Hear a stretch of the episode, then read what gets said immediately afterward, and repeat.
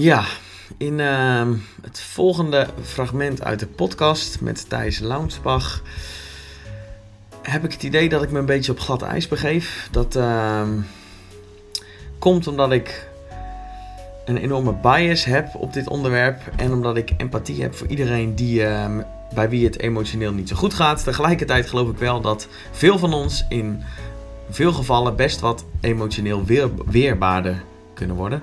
Het geldt in ieder geval zeker voor mij. En ik leg dit dilemma voor aan Thijs, waarop hij een interessant en leerzame reactie geeft. Nou, in, in, in lijn hiermee. Ja. Ehm, dus dat je niet als je één keer, als er iets niet leuk is, dat je dan gelijk denkt van nou, het is helemaal verkeerd, ik moet het over een andere boeg gaan gooien. Mhm. Ehm,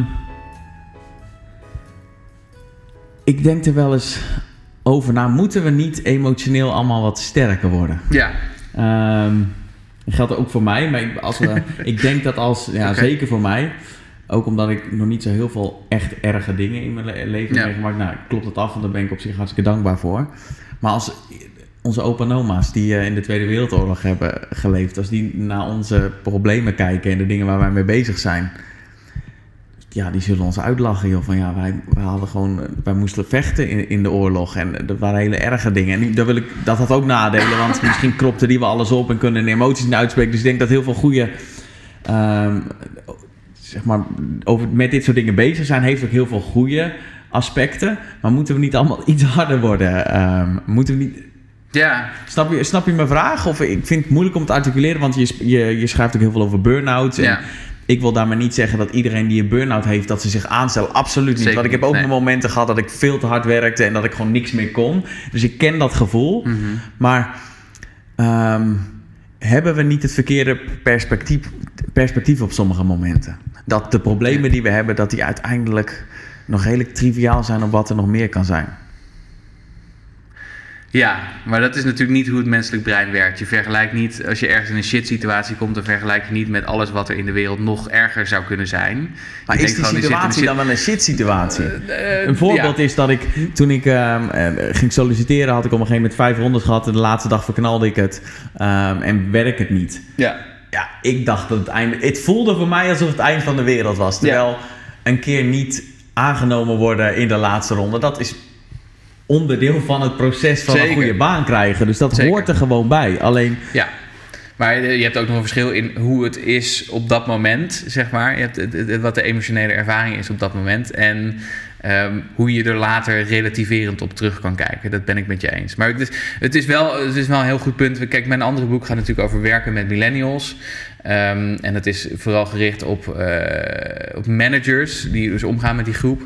En een van die dingen die over deze groep vaak wordt gezegd, is dat ze eigenlijk wat weinig te maken hebben gehad met tegenslag in hun jeugd, bijvoorbeeld.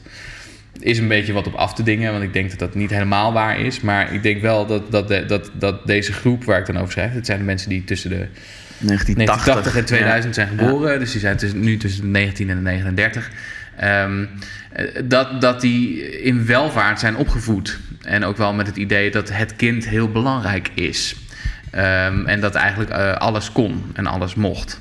Eh, dat is later heel erg veranderd, zo rond, eh, rond de crisis van 2008, 2007, 2008.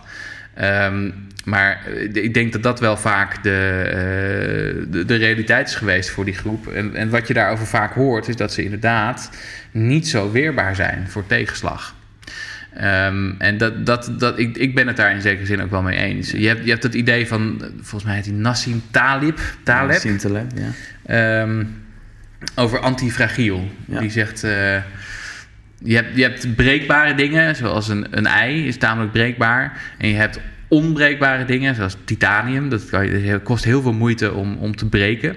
Maar je hebt ook nog iets anders, dat is namelijk eh, antifragiele dingen. Spieren. Ja, en dat is bijvoorbeeld inderdaad je spieren. Hè? Ja. Dat, dat merk je aan als je, als je een maand in je bed ligt eh, en je gebruikt je spieren niet, dan gaan je spieren achteruit. Je spieren hebben een bepaalde weerstand nodig Ja. Om zich tegen af te zetten, om, om hun potentie te ontwikkelen, zeg maar. En dat is antifragiel. En een ander voorbeeld zou zijn. ehm, ehm, mensen, software designers doen dat nog wel eens. Die, die maken dan een versie van hun software. En die, gebruiken, die gooien ze onder duizend mensen eh, de wereld uit. En die gaan het allemaal gebruiken. En die lopen tegen bepaalde problemen aan. En die problemen worden dan opgelost. Ja, auteurs hebben het ook. Auteurs Neg- hebben het ook, negatieve, eh, negatief nieuws is ook eh, goed Klopt. nieuws, zeg maar. Of nee, de aandacht is ook aandacht. Ja, ja, dat zit daar ook in. Hè? Dus eh, als je aut- auteur bent, dan schrijf je in principe een, een boek om bepaalde ideeën te ontwikkelen. En vervolgens ga je die ideeën verder ontwikkelen, omdat je Ja. er steeds over moet praten. Dat is wel grappig, Ehm, want die Nassim Taleb is ook auteur. En iedereen die populair is in het nieuws, die gaat hij tegenaan zitten schoppen, omdat hij zelf dan meer eh, aandacht heeft. Dus hij Ja. doet zijn eigen practice what you preach, zeg maar. Ja, precies. Maar dat is dus antifragiel. Hè? Dingen, eh, die, dingen die de eigenschap hebben om onder druk sterker te worden. Ehm, en ik denk, ik, ik denk wel eens dat, dat dat een van de grote uitdagingen van deze tijd is. Hoe krijg je mensen antifragiel? Hoe zorg je dat mensen niet bij het minste of geringste uit het lood geslagen worden? exact. Maar dat ze ehm, juist ook leren om door tegenslag zichzelf te verbeteren. Ja. Oh, en het, ja. dat, dat, in lijn hiermee, sorry dat ik Ja. onderbreek. Het is toch ook de, ehm, het doen van moeilijke dingen en het omgaan met tegenslagen en dat overwinnen wat volgens mij betekenis geeft aan Ja. je leven en wat je een beter persoon maakt. Het zijn Ja. volgens mij altijd, als ik kijk naar mijn eigen leven, de momenten dat ik het moeilijk had. En daar kijk ik met trots op terug dat ik het eh, overkomen ben. Ja. En dat heeft het meest, voor de meeste ontwikkeling gezorgd. Ja. Ehm, wat het punt dat ik wil maken? Nou ja, dat, is, dat, is ook- belangrijk is om, eh, om, Ja. om wat emotioneel weerbaarder te worden en Ja. moeilijke dingen te doen. Ja, en wat dat betreft zou je kunnen zeggen, zijn we in, het, in, in de manier waarop we nu kinderen bijvoorbeeld opvoeden en kinderen eh, opleiden in, eh, op, op, scholen en zo, zijn we misschien wel totaal de verkeerde kant op aan het gaan. Dat iedereen een medaille krijgt of zo? Eh, Of- ja, nou ja, dat is het, het, het stereotype beeld over millennials. Hè, dat dit de generatie is die eh, niet alleen een medaille kreeg voor het winnen van de wedstrijd, maar ook voor het meedoen aan de wedstrijd.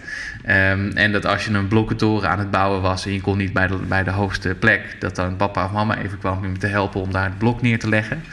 Ehm, ja, de stereo- dat is het wel is waar, namelijk toch? stereotypisch, inderdaad. Maar het, het is ook wel waar. Hè? Dus de, de notie van curling-ouders krijg je dan. Nou, curling natuurlijk de Olympische sport met die disc die over het ijs gaat. En Oh, mensen ja. met die bezempjes Oh, die ja. ervoor gaan. nou, dat idee, maar dan met ouderschap. Hè? Alle problemen uit de weg ruimen. Ehm, en wat dat betreft zijn we denk ik ook wel een beetje de verkeerde... Ik, ik heb net daar een heel interessant boek over gelezen. Het heet The Coddling of the American Mind. Van Jonathan eh, Haidt, hè? Jonathan Haidt, Ja. ja. ja, die, ehm, die heeft het daarover. Die heeft het bijvoorbeeld over het idee van safe spaces. Moeten scholen, moeten universiteiten nou een plek zijn waar je ehm, eh, veilig bent voor dingen waar je het niet mee eens bent, of veilig bent voor dingen waar je eventueel gekwetst door zou kunnen worden? Of is het juist nodig om op scholen, op universiteiten, op dat soort plekken juist ook eh, stemmen te laten horen van mensen waar je het niet mee eens bent? Ehm, om daarvan te kunnen leren of in ieder geval je daartegen te kunnen afzetten.